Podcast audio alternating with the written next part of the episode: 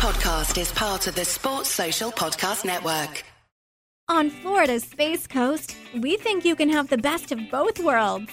Kind of like right now driving, at your desk, maybe at the gym, but you're also grooving to some music. Visit us and you'll go to the beach and see a rocket launch or go kayaking and manatee spotting. It's all waiting for you on the only beach that doubles as a launch pad. Plan your adventure today at visitspacecoast.com. Well, as predicted by me on this show, Australia ran away with the first test in dominant fashion. Don't check the tape. Welcome back to Cricket Unfiltered. I'm Andrew Menczel.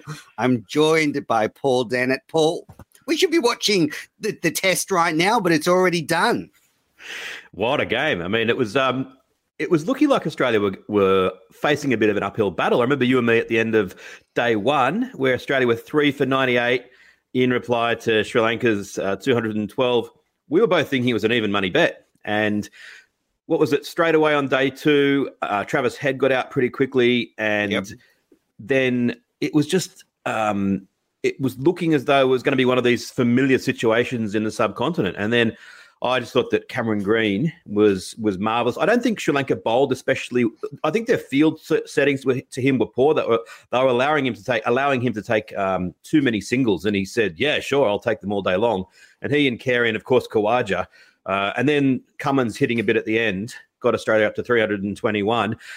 And I think then Sri Lanka, as we kind of foreshadowed last show, they they kind of fell victim to their own. Um, you know, they were hoisted by their own petard, to use a cliche, that because the pitch was so, spinning so much, you know, Travis Head started to, to look like a, an off-spinning version of Shane Warne. And um, once it gets the pitch gets when when Travis Head is bowling unplayable balls, then uh, anything could happen. And yeah, it was uh, a really good win in the end. I mean, the, the, well, we'll get into more details, but the day three was bizarre. It started the day with Australia batting, and by lunch, Australia had won the test by 10 wickets. Sorry, they were batting in their first innings, and by lunch, they'd won the test by 10 wickets. I mean, I, I, was, I felt like I was tripping or something. Like every every time you looked away, there was another Sri Lankan wicket. I, would go up to make a cup of tea, I'd come back, and they'd have lost two more wickets. Well, I actually I was I was working and I had the uh, the cricket uh, I was in a media blackout. As soon as I finished work, I was going to watch it. And then you sent a message, and I saw it from you, but I didn't want to read it because I thought it might contain the score. So I got my daughter, so I said to her, Can you just check that there's nothing urgent in that message? And she said, No, all he's saying is, Do you want to record a podcast tonight? And I thought, wait a minute. this is interesting. and then I couldn't resist looking at the score. I couldn't believe that the game was already all over. uh, incredible. Uh, well, look, let's go back to the beginning of the test match. There was a lot of speculation about uh, the Australian team selection. I guess um, would Head or Maxwell playing? In the end, they went for Head. Um, so, yeah, what did you think of the batting order? Um, I, I made the point on Twitter that I had no problems with Head playing because I, I like him, and um, I just think that they had to find a way to get Maxwell in the side. you know, they'll say we won, who cares? Um, the the results justify that, but I just think that Maxwell deserved a spot in the side, and I, I still think we went in with one fast bowler, at least one fast bowler too many, and uh, I, I think that you look at the next test. Who do you think is going to be more effective let's just say Mitchell Starc or Glenn Maxwell in the side. I'd much rather Glenn Maxwell in the side than than Mitchell Starc, And I think that that's no slight on Mitchell Starc. It's just that if that first test um, was spinning sharply, and I presume they're going to use uh, a, a, um, it's not going to be the same pitch, obviously, but it's going to be a very similar pitch in the same in the same venue.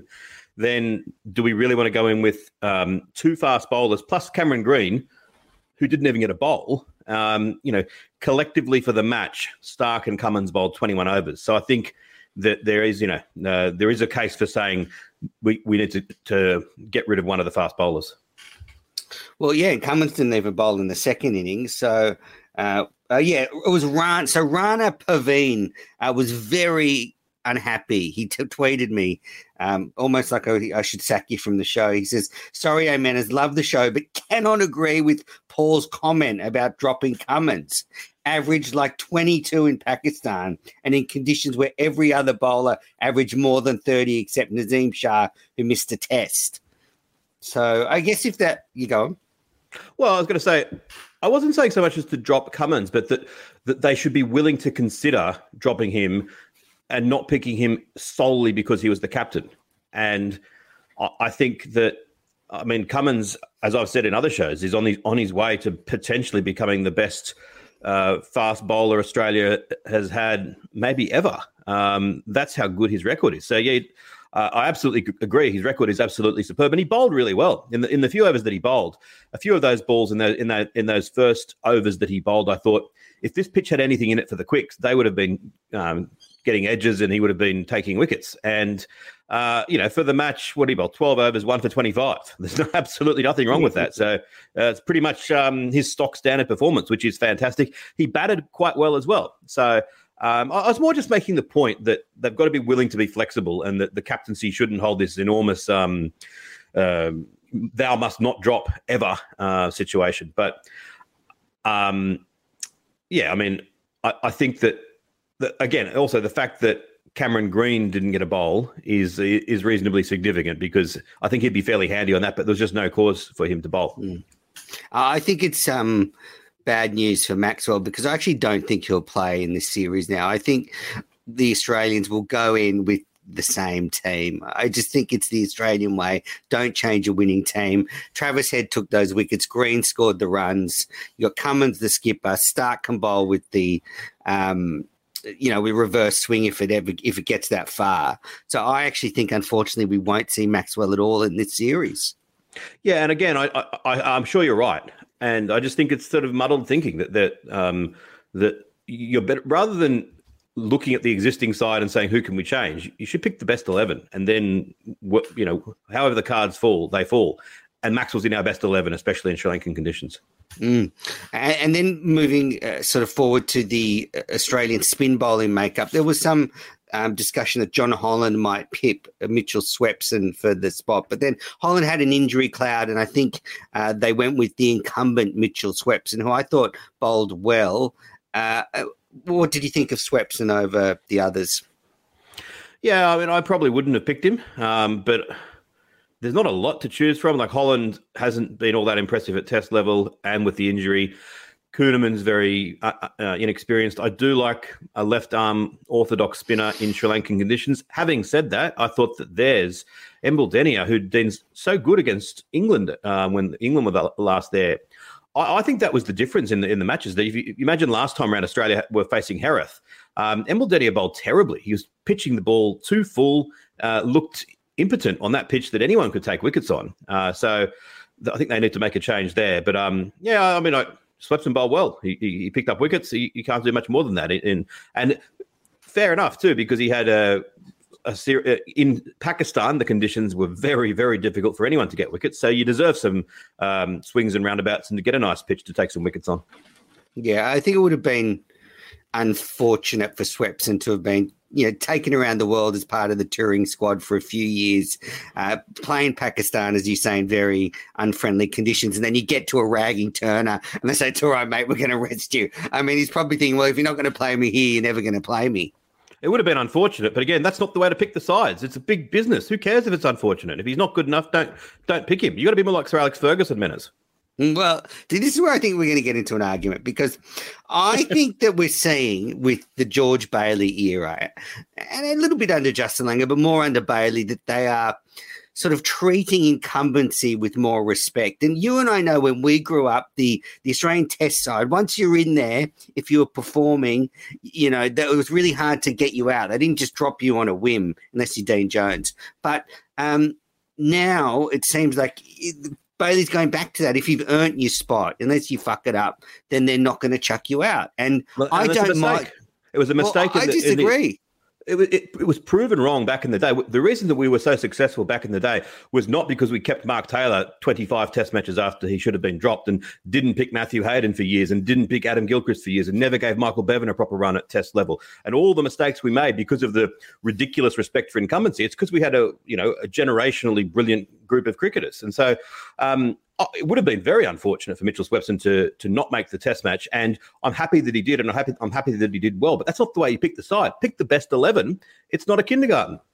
Mm, but I don't. You, I think that there is something to, um, you know, fostering a good environment in the dressing room, making players feel confident so they can go out there and play their natural game, play a bit of Bazball, hit, you know, play some reverse sweeps, and so I actually think respecting incumbency and giving players a bit of confidence that they can, um, you know, they'll hold their spot if they perform is actually not a bad thing. I mean, you know, I, I sort of think, okay, it would have been good to get Maxwell in, but heads done really well for Australia in the last six months. Green's well, a, a performer, you know, a great all rounder. So, yeah, I sort of think that's good for the team.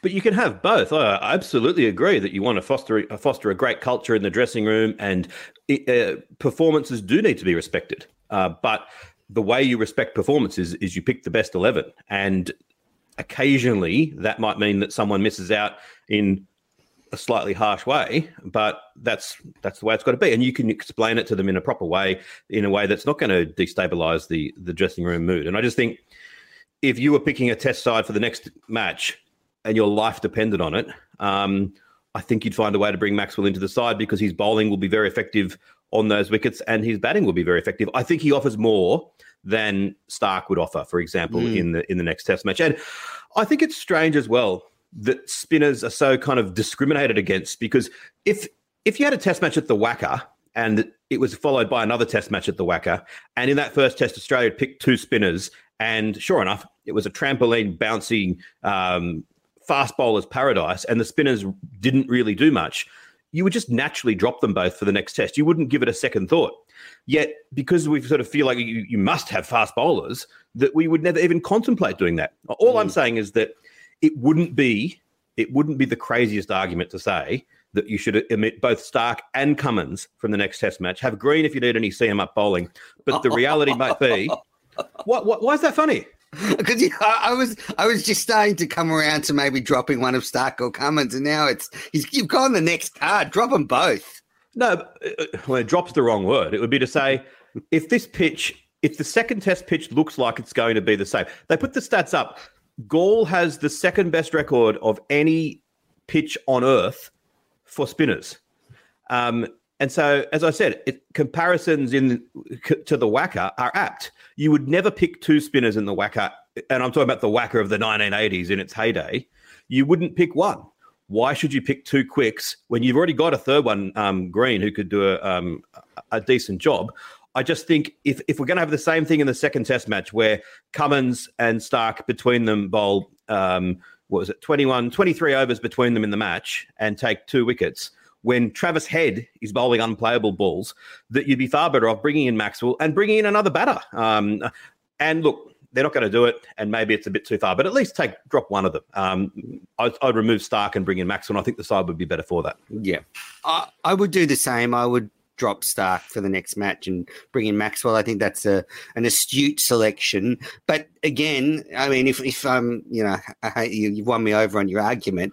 Uh, you're basically picking Cummins now because he's the skipper. Because if you're actually picking a more balanced team, you would pick Starc and you got Green as the right arm opening bowler, and Cummins sits out, and Captain Grumpy Steve Smith gets another shot. well, part of the reason I picked Cummins is he batted well. it's true. Um, he's he's batting is uh, who are you going to pick? Inglis or someone? Um, I, I think maybe Cummins' um, overall package might maybe maybe might offer more. And can I just say, for those of you who think that the idea of dropping a, a, a fast bowler to bring in a batter in this in this circumstance in these circumstances is crazy, and if Starc takes five wickets in the next Test match and wins the match for Australia, which I hope he does, I don't want to have to. I don't want to have to want him to fail when I watch that match. So please address all correspondence to Menners if that happens. yeah, no, we just want to be right all the time. We yes. don't care about the Australian team we want to be right and have excuses if we're wrong. yeah, um, but, but, going back to my original point, I think Australia will just pick the same side. Now, um, undoubtedly. So sh- yeah, exactly. After a 15 minute discussion about it. Um, so sh- um, Sri Lanka um, won the toss, elected to bat. Uh, they went for just one pass fast bowler, Asitha Fernando. Then they had em- Vandersay, and uh, Mendis, uh, Ramesh Mendis as the uh, three bowlers.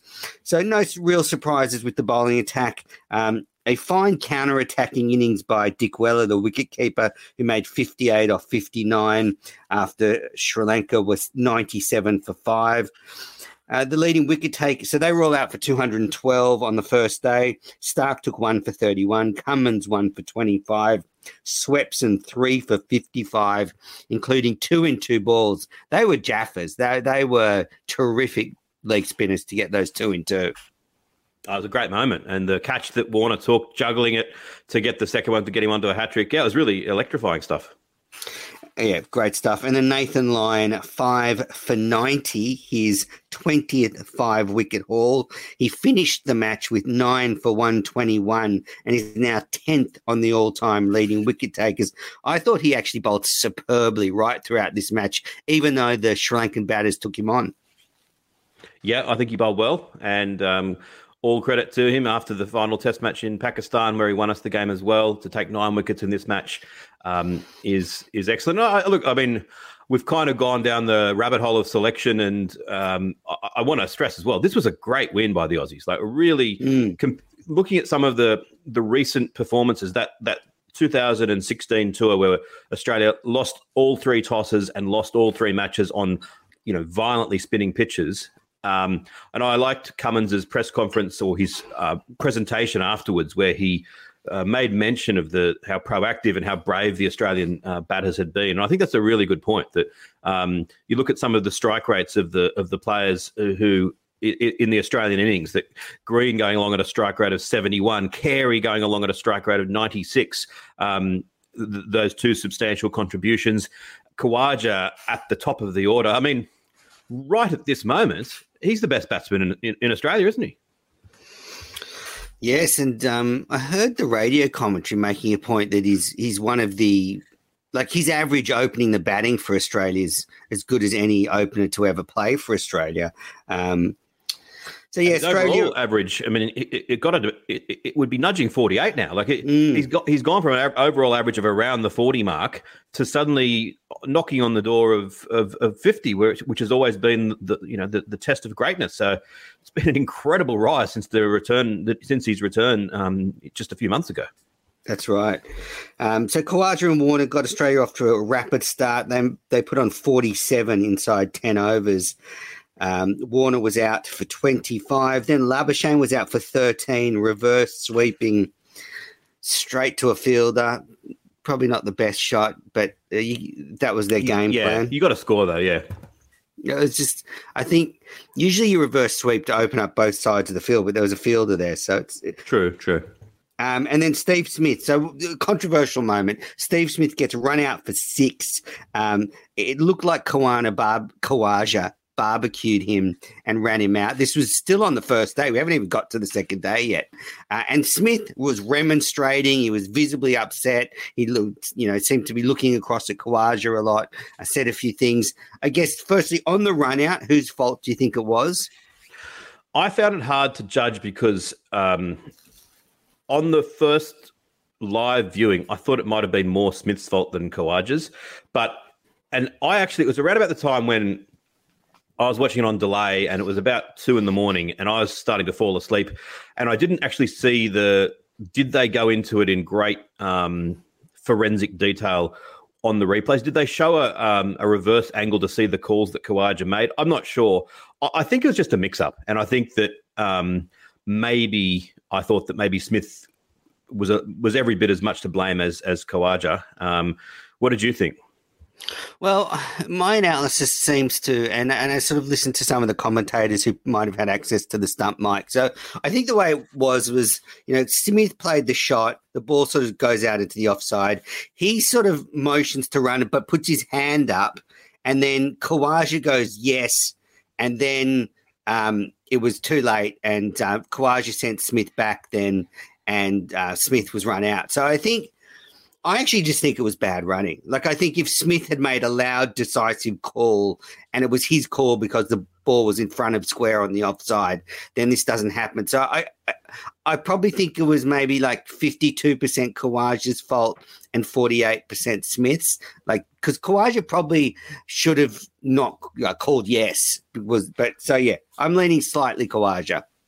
I think what happens in those as well that it's just. Um, one player communicates yes or no to the other player, and then there becomes this kind of um, pong-going effect where it, once it gets out of control, it never gets back in control. And I, I was saying to you and Jaleesa in the group chat, I, I wonder why they never try to do anything about that. Mix-ups are just accepted as, oh, well, occasionally they happen and it's a result of bad running. Yeah, it's bad running, but it's it's almost inevitable once there's that breakdown in communication and, and, you've only got a split second in order to to fix it. I reckon they should put in a thing like if we have a, a practice, the moment that there is hesitation or some form of confusion, both players are trained to just ignore the run and return to their crease. Just turn their back on each other, go back into their crease, and say, "We'll squander the run," and try to eliminate as many mix-ups mix-ups as possible. What do you reckon?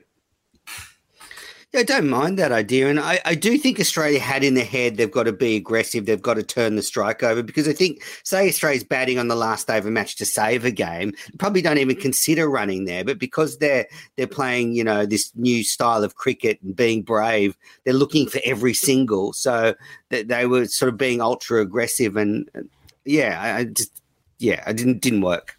Yeah, I think that's good. But I think that if they have that as a backup, saying let's be ultra aggressive, get as many runs as we can, but every now and again, if we have to squander a run because oh, I thought, well, no, I'm going back, um, and mm. at the mm. end of the at the end of a series, look back and say, well, we had no mix-ups, and we might have cost ourselves seven or eight questionable singles. It's a good trade-off, I think. Yeah, and usually when someone's run out, it's that hesitation that's the difference. So you're right to say you should just go back because once you've hesitated, that's when someone gets run out. You know, so uh, it's not a bad call, Mister Dennett. Thank you. Now you were um you not you weren't all that happy with the way that Smith carried on, were you? No, not at all. I thought it was pretty piss poor actually, and and it reminded me of when he was in Sri Lanka last time as captain, and he was blowing up at first slip every time something would go wrong. And look, he's the vice captain. He's a senior figure in the side. He has every right to be upset when he gets in the dressing room if he needs to blow off a bit of steam or maybe chat to Usman after play. But he should know better that on the field and, and he did it during the season when he um, was rep. I think he, you know, there was some comments made about his performance um, for Australia in a one day game at the SCG where he shook his he- head as he was going off. I just think he's got to do better, Paul. And this is this has probably vindicated the board's decision not to give him back the captaincy. Yeah, I think you've won me round. I was I wasn't so bothered by it initially. Um, and I'm I'm never as bothered when players are reacting honestly to something that's a little bit of a flare up. I like that much more than kind of um, you know endless sledging. So I'm sure five minutes after he did it, he regretted it, and I'm sure after play he would have said something to Khawaja. But I agree with you; he shouldn't have. He should have been able to handle it better, and it was an example of why he didn't make part of the reason why he didn't make a great captain. It's quite interesting watching England and um, India in the first day last night. There was um, Potts got a, a, nick, and it was spilled by Crawley, a, a tough catch it in the slips. And Stokes ran up with the biggest grin on his face and sort of hugged Potts as if to say, That's it, mate. Keep it in that area and you'll get wickets. And I mean, England just seemed to be the happiest dressing room I've ever seen. But it was quite telling that I don't think ever, as captain, whether, Smith would have been reacting the way that Stokes did at that point. Hmm. I, I wonder which senior member of the Australian side was tasked with going up to Smith and having a word with him about that behaviour. You know, would Pat Cummins have t- taken it, uh, taken the responsibility, and maybe later that night ask Smith if they could go for a coffee or the next day or whatever? Because, or was it Andrew McDonald? But you know, I'd be, I'd love to be a fly in the back room to see, you know, how that played out because someone in that side would have had to counsel him about that behaviour someone could have taken it aside and said, mate, we really want to get Maxwell into the side for the next test. We're not sure who to drop. And we're thinking maybe um, maybe we should drop Cameron Green. But the thing we like about him is that he never gets angry and carries on like a psychopath when it gets run out. So have you got anyone idea who we should drop? uh, yeah, so very disappointing from Smith. Um, I think I think the I think the century drought is starting to get to him. I think he and also he knows he's the best player of spin in the top six. Um, and yeah, I think he felt the pressure there. He did look good for his eleven balls. Um, he did, didn't he? he was a very good six. yeah. so yeah, I mean, oh yeah, we we both predicted he wasn't going to have a great series, and we were both hoped we were wrong uh, pretty unfortunate to get run out. So let's yeah, let's hope he gets some runs in the second test. Yeah, so um, so then you're right. Early the second day, Head gets out, just punting a ball back um, to uh, yeah, DeSil- Dhananjaya De Silva, the part timer. So um, I thought Head didn't look great with the bat. I know it was only 16 balls, but he didn't look to have a a stronger method as some of the other Australian players. It's tough as well that um, he's going to struggle in the in the second innings of matches. Not that he had to at this time, but all our left-handers, I think, are going to struggle in second innings where there's potentially some foot marks as well. But yeah, you're right. Um, didn't look all that good, and uh, you can certainly say I was my um, clamoring for Maxwell certainly didn't drop at that point. so um, Green comes out and, and plays a, a, brilliant inning, 77 off 109 balls. Um, six boundaries. What I loved about Green's innings was he used his big stride. So he was driving the spinners, but when that wasn't there to drive. He was lunging forward and sweeping. And sometimes you were, I had my heart in my mouth because I thought he was going to miss it and get plum LBW, but he'd, he'd, get a bit of bat on it. But I thought it, it reminded me a bit of Kevin Pietersen, um, just the way he'd use a big stride to play the spinners, and uh, probably the best test innings I've seen him play. I would have been good to have Ian Chappell commentating it because he would have gone berserk, I reckon, at the, the Sri Lankan methods that they were just content to allow him to take the singles easily, as though singles didn't count. And Chappelli always says, as a fielding captain, your number one priority is obviously to take wickets, but closely followed, number two is to stop singles. Number three priority, a long way below, is to stop boundaries. And they had it the wrong way out there. That in, inside out field, they needed to bring in two or three and say to him, if you want to go over the top, go for it. But he was just playing with great pragmatism. Um, and yeah, of, of all the players again, Cummins talked about it in the in the post match press conference. His first sort of um, innings in these kinds of conditions, and players over the years have really struggled uh, to to get seventy seven. Was um, fantastic, and it was good that they gave him man of the gave him the player of the match award. Yeah, um, uh, I was surprised Lyon didn't get it, or anyway. Uh, but then um, I thought Alex Carey for me played the innings of the of the match. Um, he, he comes in with Australia. What were they? Uh, five for 157. So it's still, you know, still 60 odd behind. And he just scored at a runner ball, 45 off 47. He didn't let the spinners settle. He was sweeping, reverse sweeping. It was just a, a Gilchrist like counter attack. And and then when he gets out. Australia's um, in the lead, six for two forty one, and the, the game's totally turned on, turned around. Yep, and that's a, a, mark of the, the the smart play that the Australians have over there. That in the in the past, a player in that situation, uh, obviously not not Gilchrist, but other players would have felt the pressure of, well, we've really got to value our wicket here and, and grind it out. That, but a, a good forty five at a run of ball over there is is worth hundred. Yep, and uh, and then there's some nice little contributions. Uh, Cummins twenty six, three sixes um, to end day two. Lyon fifteen not out. Uh, uh, it was it was quite bizarre at the end of the second day. Cummins hit this massive six out of the ground, and then they went off for bad light. Malcolm Conn wrote a good article about it and saying, you know, how's that bad light when he's hit one of the biggest sixes anyone's ever seen, and that this is at a time where cricket Australia is um, potentially in, in, danger of losing its broadcast deal. We always talk about Test cricket struggling. Um, they've got to do better, and yeah, you've got to protect the the safety of the players. And it'd be a bad look if there was a a massive swipe from Cummins and it smashed someone in the head at mid wicket because they didn't see it. But uh, I've said it many times before. Um, rather than going off, just switch to the pink ball and uh, on you go. It would be far mm. far far better. So Australia all out for 321, a lead of 109. I, I wasn't impressed with the Sri Lankan spinners. Embuldeniya, 15 overs, none for 73. Uh, Mendis, 32 overs, four for 112. Vandersay, 10 overs, two for 68. I don't think they responded at all well to the pressure that the Australian batters put on them. And yeah, actually, you know, I think Australia's spinners outbowled Sri Lankan spinners comfortably. Yeah, and I don't know why they. I mean, um, they'd be better off getting um, um, I've forgotten his name. Uh, the they're, they're good off they're good off spinner from the the T Twenty, um, the, the number one in the world. Um, oh, ha- um, had to uh, mm, don't want to get his name wrong. Had to mm, uh, just yeah, I've, got, yeah, I've got a, I've had a, a, a mental break, but um, I, you know, maybe they'd be get better off getting him in the side because uh, has to be dropped. He looked just woeful, and the Australians were just milking him, and that was um, that was bizarre. So I thought Mendis looked all right. Um, I thought mm. that he was definitely um, uh, definitely the pick of them.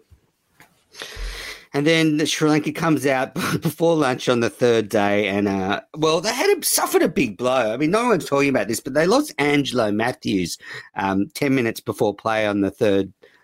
Th- 10 minutes before play on the third day due to a, co- a positive COVID test. So Oshada Fernando came in at the last minute. So that's that's a big blow, losing one of your best players. Um, and then they were just rock and rolled for 113 and 22.5 overs. Um, the wicket takers Lyon four for 31, Swepson two for 34, Head four for 10, hadn't taken a test wicket, ends with four for 10. Australia uh, just needed um, five to win. They ended up 10 for none, Warner 10 not out. Australia won the game inside 154 overs. Just extraordinary. Yep. Uh, Hasaranga. Went into Hasaranga is the guy's name. That's um, it. Uh, so, yeah, maybe they'd be better off making some changes in the next test. But um, and I heard the stat after the innings. It was the shortest innings that Sri Lanka's ever played in Test cricket history in terms of number of overs faced. Their second innings, so um, pretty disappointing from the Sri Lankans. I know you've got to be. We've been praising the Australians for being brave and bold, and um, the pitch was starting to spin a lot. But I think that they that they'd be pretty disappointed with the way that they batted in the second innings. I think. Oh, it was shocking. It was it was awful. I mean, we, we I just some of the stroke play was was just diabolical. But it, it seemed like they just no one could pull their head in even for a few overs, and and they just kept. I almost thought they'd get like they they just given up. Like once they lost Mathews and once they lost a few wickets, they were just like, well, we'll we'll go down blazing, and um, it just never worked. And it's a you know, I felt that if they could get maybe 150 in front, they had a real chance at putting some pressure on Australia with the ball ragging. Um, Absolutely. So, I mean, look at day three, um, the morning of day three, and Travis Head is unplayable. What would that pitch have been like after, you know, um, on day four? I mean, it was never going to get to day five, but wow, that's um, would have been interesting to watch it on day five. That pitch. Mm. Um, there was a great catch. Um, was it David Warner? No, who was it? Um, in the second innings, maybe offline anyway, um, some some good fielding, good performances by the Australians. Um, they they would have had a great all afternoon to celebrate. Man, the player of the match was Cameron Green. The game was, um, you know, thirty wickets fell in six sessions. Um, it was Labuschagne. Labuschagne took the that's catch. That's it. Yeah, Dickwella and Labuschagne dived and took it, and they had to check whether it um, caught it. Yeah, it was a really good catch. So just a just a dominant performance from the Aussies. They, they go 1 0 up in the series. Um, I, I, I, thought everyone performed well. Lyon now the 10th leading wicket taker in history. Uh, yeah, I, I, sort of reflect on Lyon's career and. You know, the last few tours of Asia, he's he's really done well, and you know, he did well in Pakistan, and then he did well. He did pretty well when Australia was in India in 2017. So, look, he's become the all round package. Yeah, it's incredible. Tenth most wickets of all time. That's uh, some stat. It was in Sri Lanka that he got his first wicket with his first ball, wasn't it? Um, yeah, at Galle. T- uh, yeah, at Galle. Yeah. Yep. Yep. And, um, uh, so he's now level with Dale Steyn on 439 Test wickets. Um, he has 20, 25 wicket hauls. Only four other Australians have done that. Um, who would you yeah, rather face so, an over of, Dale Steyn or Nathan Lyon? Just joking. Yeah, well, I think we know who the better bowler is. I mean, I, I, was looking at Dale Steyn's record recently because he was on a podcast, and I was just looking at his. I mean, he, he's just he's just the most incredible destructive bowler, Dale Steyn. I don't think I appreciated maybe just how good he was. Um, uh, you know, he, he, missed the last tour to Australia with an injury, which was a shame. But um, yeah, he, he's uh, he's he's incredible. Incredible. Oh, breaking news, Paul. Just mm-hmm. an update from the Sri Lankan tour. Ashton Agar has been ruled out of the second test. No, so that's disappointing. I forgot. Jon Holland. Def- yep. So he won't be able to play. But he would be the. Test. I would definitely have picked him if he was fit. Mm. Um, all right, so um, well, we've Just talked on about Steyn, this. that Yeah. the, the, the one thing about him is that we talk about it, that strike rate of uh, I've just looked it up now. Took his wickets at a strike rate of forty two point three, and uh, actually Rabada's up there as well, forty point seven. Um, but they are kind of when whenever you look at great bowlers, anyone who's doing really well, you know they're doing well because everyone who surrounds them's from um, the dim, distant past. Because back in the Mm. 1800s, the the pitches were so much more difficult. But yeah, he's right up there. You know, that's a, a wicket every seven overs. Uh, pretty uh, pretty special. Absolutely. Well, that's it. Um, the second test starts on Friday, so there's actually a big gap now because the test finished so early. Um, got almost a week between um, the first and the second test. We talked about this, what Australia might do. Sri Lanka have to do something, and they'll be really hoping Angelo Mathews recovers from COVID and is fit and available. Yeah, um, yeah. Uh, I think that they do need to make some changes to their spin bowling department as well. And same as same as with us, I know, I know that Fernando got a couple of wickets and there's a bit of reverse swing for him, and he got rid of um, Cummins and um, Swepson at the end of the Australian innings. But I still, yeah, I'm not even sure if they need him in the side. All right, uh, a couple of bits of news um, before we wrap this up. I wanted to touch on this last time Paul and I recorded, but I forgot about it. The Oh. IPL. Sorry, one other just uh, just what because we were switching topics. I just wanted to say one other thing. The the that moment that Travis Head got Dhananjaya to Silver Plum and uh, Kumar Dharmasena, who's normally a pretty good umpire, but he didn't have the greatest of matches. He gave that not out. Um, so for anyone who thinks anyone out there who still doesn't like DRS, um, get someone who knows how streaming works to to to show that get the match up and so, so, so, see if you can um, show you how to watch it. And if you you know you, obviously you wouldn't own a laptop yourself, but um, see if you can watch it and just see that. Imagine if there'd been no DRS, the uh, the rancor that would have occurred, how angry the Aussies would have been, and all you know the lovely sort of vibe that this series is, pl- is being played in would have vanished. So an- another win for DRS. I just wanted to make that point. I mean, I, I was looking at that if he's not going to give that out, what, what is he going to give out? Shoulders, arms in front of middle stump, back. I mean, it was the most plum LBW. Eh, it, it was just unimaginable that he wouldn't give it not he would give it not out. And I, I heard heard someone criticizing the umpires because you think they've they've got a bit lazy with DRS. And by looking at that one, I'd have to agree. No, they've got better with DRS because in the old days they could just give not out, and the commentators, oh yeah, it was probably missing leg, and you look at the replays now and realize it was plum. I just think he had a shocker, and people would say, oh well, you know, that was just an umpiring mistake. But yeah, they make mistakes. Guess who else made a mistake? The batter. it was a pretty ordinary shot as well. That's it. Um, all right. So, yeah, the IPL broadcast deal, some stunning figures and a stunning deal. It will change the landscape of cricket in the world. Uh, do you have any like figures, um, Paul? I do, I do. Um, I've converted everything to Australian dollars. Um, it, it was a bit confusing because you never know whether they're talking about in uh, American dollars or rupees. So everything Australian dollars. Uh, so as far as um, just the television rights only, uh, Star India, who were the the previous owners, have won the deal again. They're paying 4.4 billion Australian dollars over the next five years, um, and then interestingly, the uh, Viacom 18 have got the digital script streaming rights for the next five years for slightly more. They're paying $4.5 billion for the next five years of that. So I think it's rather significant. there are many things about this that are significant, but one of them is that already the digital rights are worth slightly more than the television rights, which is an indicator of the way that the world is going. But it's the best part of $9 billion Australian for the next five years across TV rights and streaming.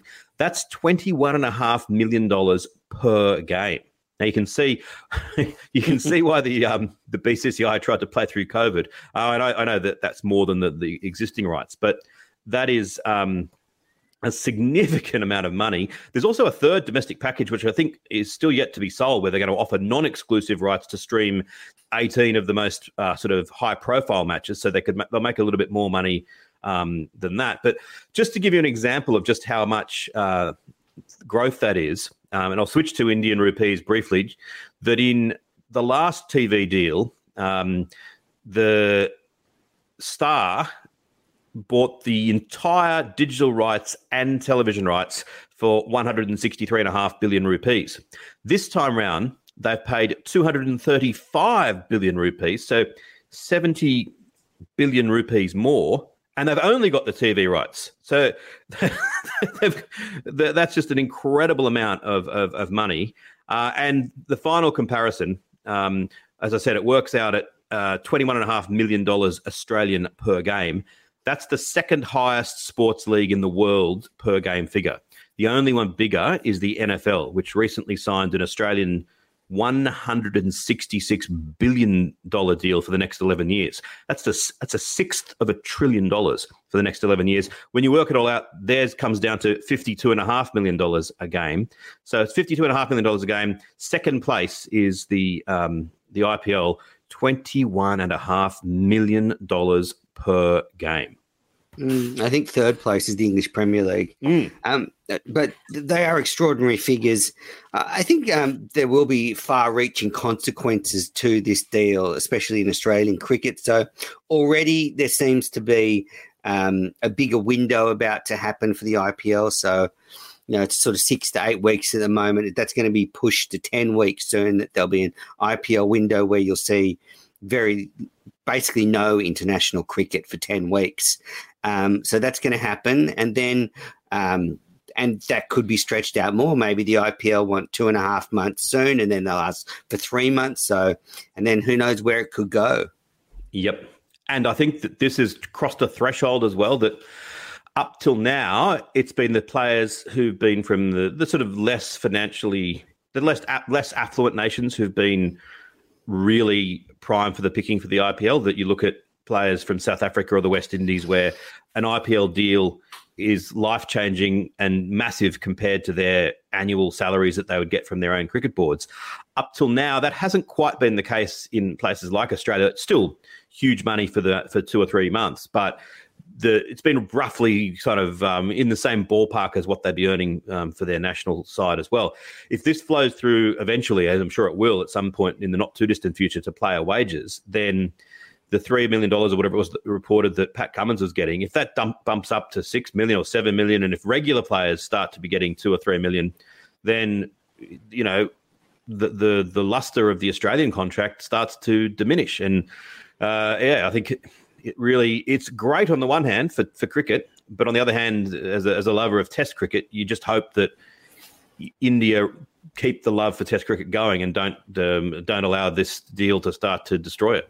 Mm, uh, no. Do you think there's a chance that cricket could end up being a bit like international football, where national sides are really fighting with clubs to, to be allowed to use a player? I mean, if a international cricket is getting paid, as you say, six, seven million dollars to play in the IPL for a season, they might say, look, maybe we don't want you playing a lot of international cricket. We want you coming here fresh.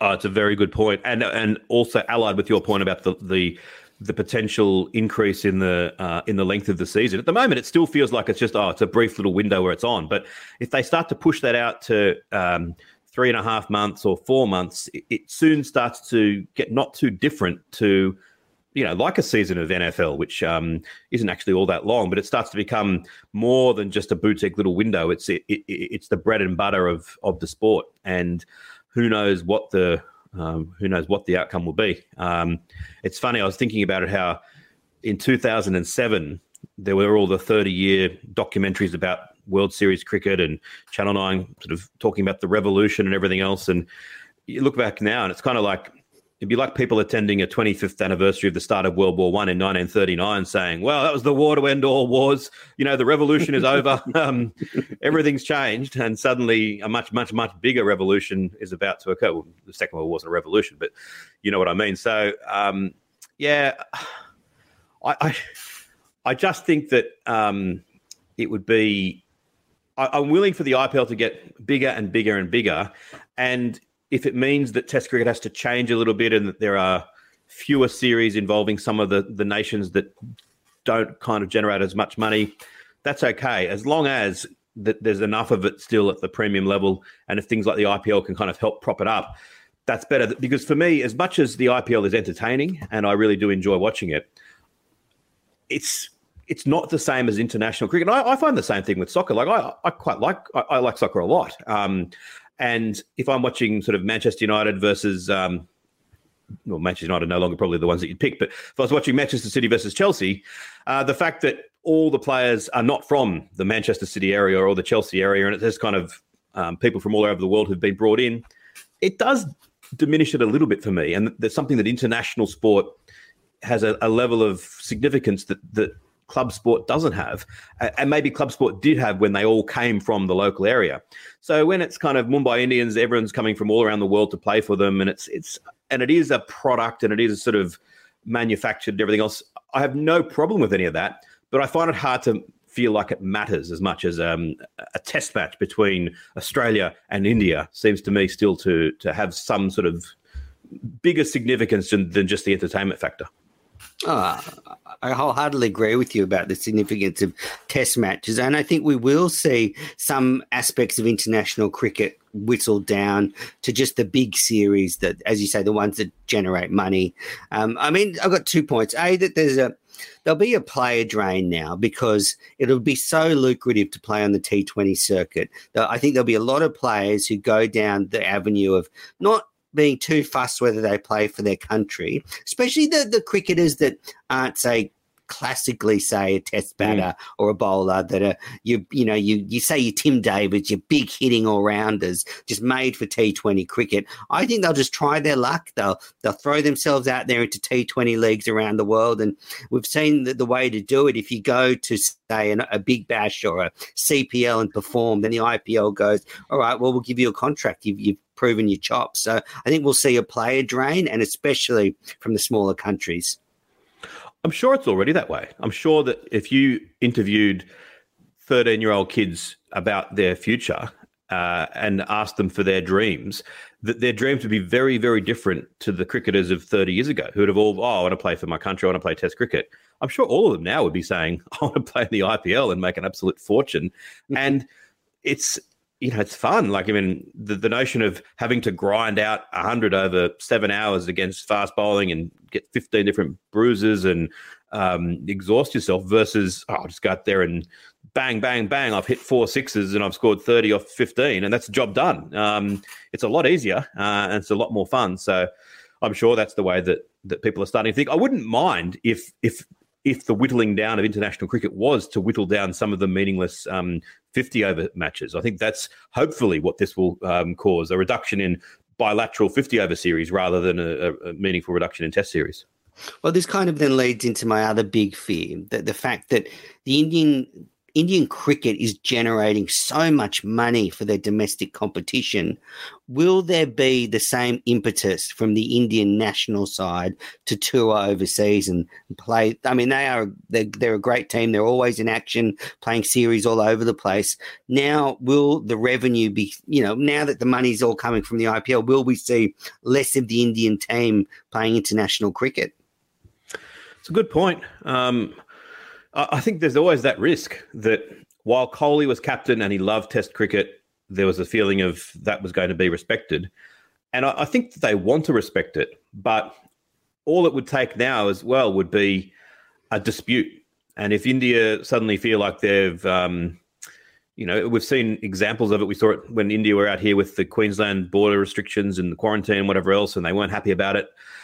There's there'd be always the temptation now for them to just say, "Well, guys, we can always go and we are absolutely fine because we've got an absolutely incredibly lucrative competition that we can just play in and we can extend it for nine months if we want to. So there's always that kind of that you know that, that they hold the power. And there's nothing wrong with that, that because they of course they hold the power. They're 1.4 billion people um, in a cricket loving country that dwarfs everywhere else in the world. So that's i'm absolutely fine with that. I just hope that their administrators keep on realizing that it's in also in their own interests for Test cricket to still prosper. I mean, Gideon Haigh's lineup was uh, line was um, T20 cricket needs something to be shorter than. Um, you know that if it's just T20, I don't know, it starts to lose a bit. You might say, well, there's T10 that it can be that can uh, yeah that, that, T20 cricket can be um, in in place of. But yeah, um, who knows what the world what the future holds.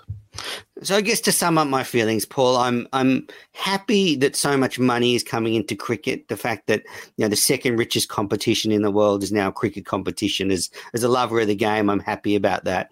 Uh, I'm happy that if you're a, an aspiring cricketer growing up in the world now, you know there's so many ways to make money and make a living. You're not just relying on um, you know your national board to pick you, and you know there, there, there's just more opportunities for cricketers now. There's more opportunities for coaches. I mean, we could keep going, but it's also you know the IPL drains a lot of the best coaches from around the world as well. So there are implications, but I, I guess I am just worried about you know, you know, when we're recording Cricket Unfiltered in 2030, uh, what the game will be like.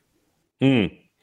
Our friend Patrick Avenel always said that eventually the Ashes will be um, a five a five match T Twenty series between Mumbai Indians and Chennai Super Kings. So hopefully that hasn't happened by 2030. uh, and then the, the, the, final bit of news I want to touch on is the uh, staying with broadcasting. Um, Channel Seven, who uh, for those overseas listeners, have the rights to Test cricket, and uh, a majority of the BBL have taken are taking Cricket Australia to court um, and they're alleging that Cricket Australia has not delivered an appropriate standard of the Big Bash and uh, looking, I guess, to get out of their contract and maybe they want some money back. Um, very concerning, Paul, to have this sort of breakdown between, you know, the, the free to air broadcaster and Cricket Australia. Yeah. Um, I'm not as concerned about it as I was when I first heard about it. I think that um, also in the reporting, they've talked about that when the next TV deal comes up, that Channel 7 may well still bid for it. So it's more like it's not as though cricket itself has become uh, uncommercially viable. I just think that they're not happy with this current deal. And so that ring fences the concern a little bit for me. You know, I'm happy for them to um, biff it out and uh, and hammer it out in the courts if if if they feel that way. But the fact that also in the in the in the longer term they'd still be willing to bid for it again shows that it still is a lucrative sport to broadcast. And uh, who knows what the future holds? Because I think in 10 years, it'll all be digital, it'll all be streaming. And um, maybe the concept of free to air television will be rapidly, vastly different to what we know today. But at the moment in Australia, it's still the king. That if, um, you know, if you don't want to offend too many free to air networks, because we've only got three big ones, um, and Cricket Australia were very harsh in their treatment of Channel 10. Uh, Channel 9 were kind of happy to see the back of them. Channel 7 are now taking them to court. So, on the face of it, geez, um, the last thing we would need is some, uh, you know, Amazon or Apple or someone to scoop in and um, get the rights to cricket going forward. Because at the moment that would be a disaster. Because there are still plenty of people who just switch on the TV as if it was 1985. But that era is dying, uh, and you know who knows what the the, the long, longer term holds. Mm. Well, it seems to be Channel 7's main complaint is around the Big Bash. And apparently, in the contract that Cricket Australia promised to deliver a, a certain quality of competition, you know, an international world class competition. And then, if you you believe some of the reporting from, say, Ben Horn, who's been on this podcast many times, listeners will remember him, is that chief cricket writer for News Corp, he's detailing that Channel 7 are not happy with the standard of players, especially last season and under the COVID um, situation where there were sort of teachers and stuff playing. That's and then also in the in the in the the um, stuff prepared by Channel 7 for court. Um, you know, they, they, were also very unhappy that Steve Smith wasn't allowed to play in the in the Big Bash last year. And if that's not the the biggest own goal or stuff up from Cricket Australia of last year, I don't know what is, but uh, it seems to be around the Big Bash. As you say, Test cricket is still very lucrative and the ratings have gone up, but the Big Bash is um, suffering. And Channel 7 also seemed to have documentation from uh, that that from Cricket Australia that they were concerned about the Big Bash as well. Yeah, that Steve Smith thing. needed Kerry Packer. Kerry Packer alive. You you would have just rung up the head of Cricket Australia. Smith's playing, um, and that's you know that would have been, that would have been the end of it. Um, Cricket Australia, yeah, they stuffed up on that. Um, but I, I think it's true that last summer the Big Bash did fall off a cliff. That and the ratings bore that out. That even in the previous summer when things hadn't been quite as good, the the decline from the peak wasn't that significant as far as TV ratings were concerned. And then last summer, everyone lost interest because there were, as you say, teachers and whatever part timers playing. But I, I, think that was just COVID. It was just it was extraordinary circumstances. And the Smith debacle aside, I think Cricket Australia scrambled reasonably well to to put a decent um, to put a decent showing up. I, I think next season, this coming season, is going to be key. That um, Mm. if they can get the Australian players playing and the um, the draft goes up successfully, then I think it will be um, a much closer to what it you know to back towards its peak and hopefully the next tv deal it is channel 10 that they've talked about getting it again i'd love it if it just all went back to free to air channel 10 showed it every night then that was what worked i think it would work again Mm. Yeah, I think Channel Seven have a, a little bit of a case to about the Big Bash last year, like you say. So yeah, look, let's see how it goes. Um, all right, let's just end this recording. Last, we've, I've got a can't let it go from a listener that I wanted to run by you, Paul. This is Mhm. from Ronnie Mack on Twitter. He sent us a message. Um, G'day, boys. I've got a can't let it go. Now, I think he was watching the Sri Lanka tour at this stage, and he writes batting figures 75 for one, 75 for two as he was typing. So the batting is 75 for two, so 75 runs for two wickets, but the bowling figures are two for 25. Any reason for this? That's his can't let it go. Now, as a stats man, Paul, should should there be a standard? Well, in Australia, there is. It's always um, it's two for seventy-five. It's um, it's the rest of the world that does it the other way, and I think the rest of the world does it that way because they sort of say, um, you know, you're you have scored one hundred and seventy-six runs for the loss of four wickets, versus you have taken five wickets at the cost of thirty-seven runs. And people from England, I've heard espouse that argument as though it makes um, all the sense and that theirs is the only way of doing it. And I just say, obviously ours is the right way of doing it because in the same way that Americans, when they're defending not using metric system, they say, you know, the imperial system is what got humans to the moon. And I'd say our system is what won us 550 over World Cups. How many World Cups have they won? the rest of the world's won what seven or something like that. So yeah, you know, um, clearly you could draw a direct line between saying two for seventy five and test test and one day success, and more recently even T Twenty success. So there you go, Ronnie. And you, Paul, have an answer for you. Um, America, cricket in America is going through the roof. They're building stadiums. They've, they've got the World Cup there with the West Indies in a few years. So, yeah, cricket in America is um, on the up, Paul. We might have to relocate to the land of stars and stripes.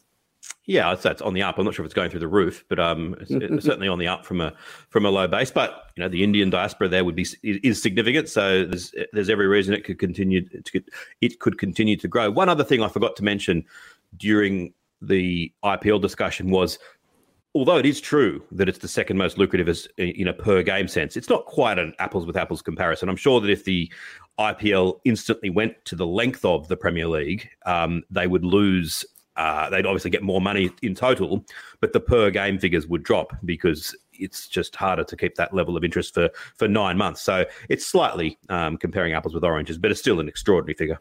Mm, I mean, I, I was just um, looking at it, say per ball. So if it's 21 million Aussie per ball, and they play, oh, and you remember, not all Per games match. get all the ball.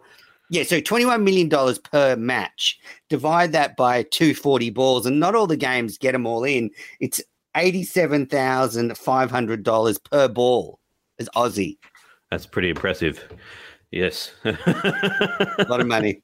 Um, all righty. Well, um, Troy uh, sent replied to a tweet um, when I said we were going to do the show. He said, "I thought you were going on holiday again." Well, Troy, it is actually happening now. So, um, Paul and I have had a very serious podcast meeting in the last week, put our heads together, and so we're taking a month off now. We'll be back in early August, but then.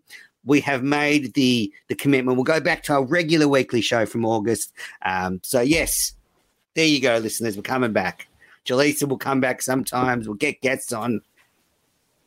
Yeah, it's going to be great. We keep on saying we're about to take a break, and then we keep on doing a podcast. That this maybe maybe in the next couple of days it'll be announced that the, they're going to go to a, a five ball over or something, and we'll need to do a podcast on that. An emergency podcast, exactly.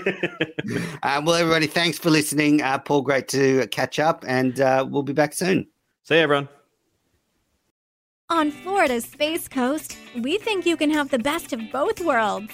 Kind of like right now driving, at your desk, maybe at the gym, but you're also grooving to some music.